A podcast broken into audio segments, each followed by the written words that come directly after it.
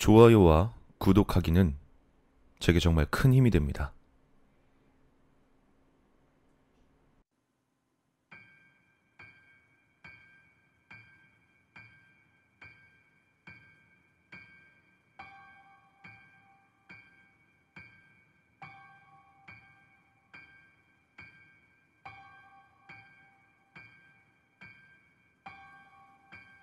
늦은 밤 시험 공부를 하고 있었다.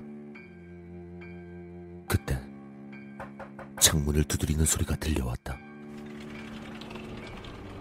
창문을 열어보니 웬 아저씨가 서 있었다.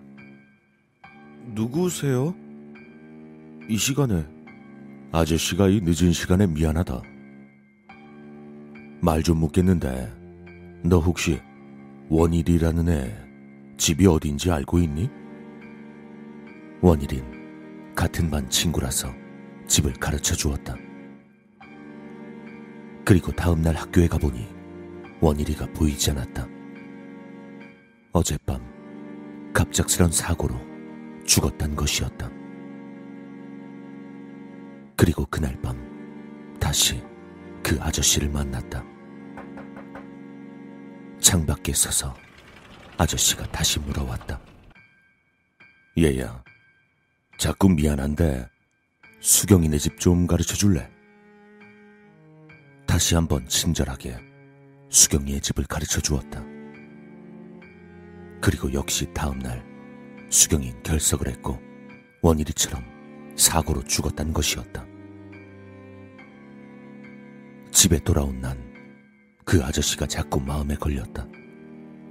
그래서 다시는 절대로 가르쳐 주지 말아야겠다고 결심을 했다.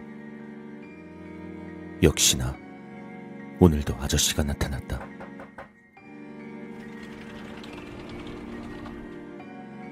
그냥 가세요. 전 이제 아무것도 몰라요. 아저씨는 웃으며 대답했다. 괜찮아.